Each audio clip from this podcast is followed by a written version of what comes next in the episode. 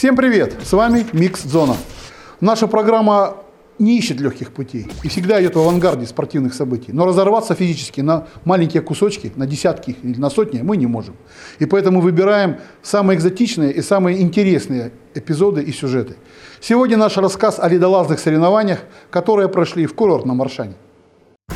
Соревнования проводились в одном из красивейших мест Прибайкалья – курортном местечке Аршан, или, как его называют местные жители, кусочек сибирской Швейцарии. Конкретным местом соревнований по альпинистской технике на ледовом рельефе стали ледотоки реки Кынгерги, которая сама по себе уже легенда этих мест.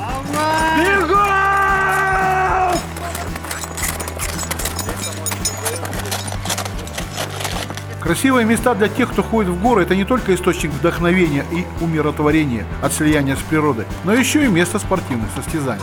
Двухдневная программа по замыслу организаторов включала в себя три вида прохождения дистанции – на скорость, на технику и в связках. Скоростные участки характеризуются длиной в 15-20 метров отвесной стены, по которым нужно забраться с помощью ледорубов и кошек на ботинках – как можно быстрее. В дисциплине трудность нужно закончить участок, двигаясь по заранее обозначенным судьями точкам. Ну а в связке ценится взаимодействие, помощь напарника, понимание и уверенность в том, что в минуту опасности всегда можно опереться на дружеское плечо. Пусть и немного пафосно звучит, журналистам свойственно гипербола, но по сути очень верно. Судьи в этом году решили создать для всех участников равные условия со страховкой, повесив ее заранее для прохождения дистанции.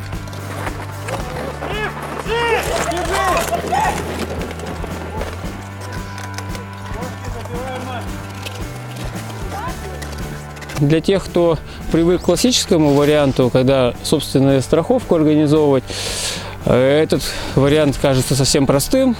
Они высказывали в прошлом году свое э, как бы, недовольство этим, что мы упрощаем жизнь.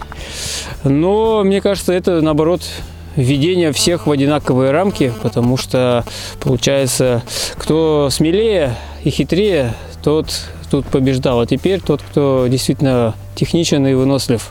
В номинации «Скорость» дуэт Глазуновых своим конкурентам предоставил бороться только за бронзовую медаль, а изделия из более благородных металлов разделил по-братски. Евгений первый, Сергей второй. Третьим стал Алексей Бойко.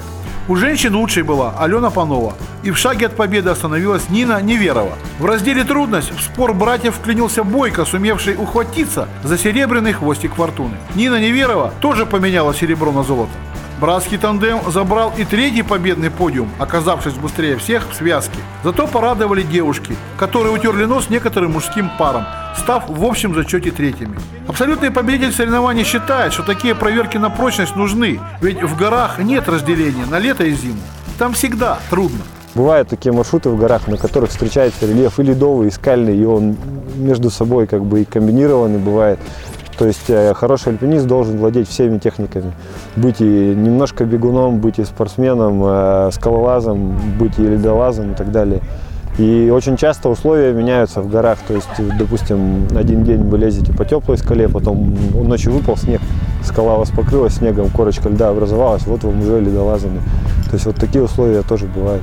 Альпинизм, горовосхождение, скалолазами не случайно считается одним из самых экстремальных видов. И классно, что в дни проведения состязаний все прошло в штатном режиме. Для меня важно, что у нас все э, прошло без каких-то происшествий. Были срывы, но они были не критичны. Это были рабочие моменты. Участники довольны, не получили травм. И в целом улыбки это и хорошее настроение. Мне это самое важное что было сегодня достигнуто, и я доволен. Помнится, в 60-80-е годы прошлого века альпинизм был весьма развит в стране Советов, и восхождение на высочайшие вершины мира будоражили умы. Это было золотое время, и очень хочется надеяться на то, что оно вернется в Россию, и те, кто сейчас штурмует высоты, станет у истоков этого альпинистского ренессанса.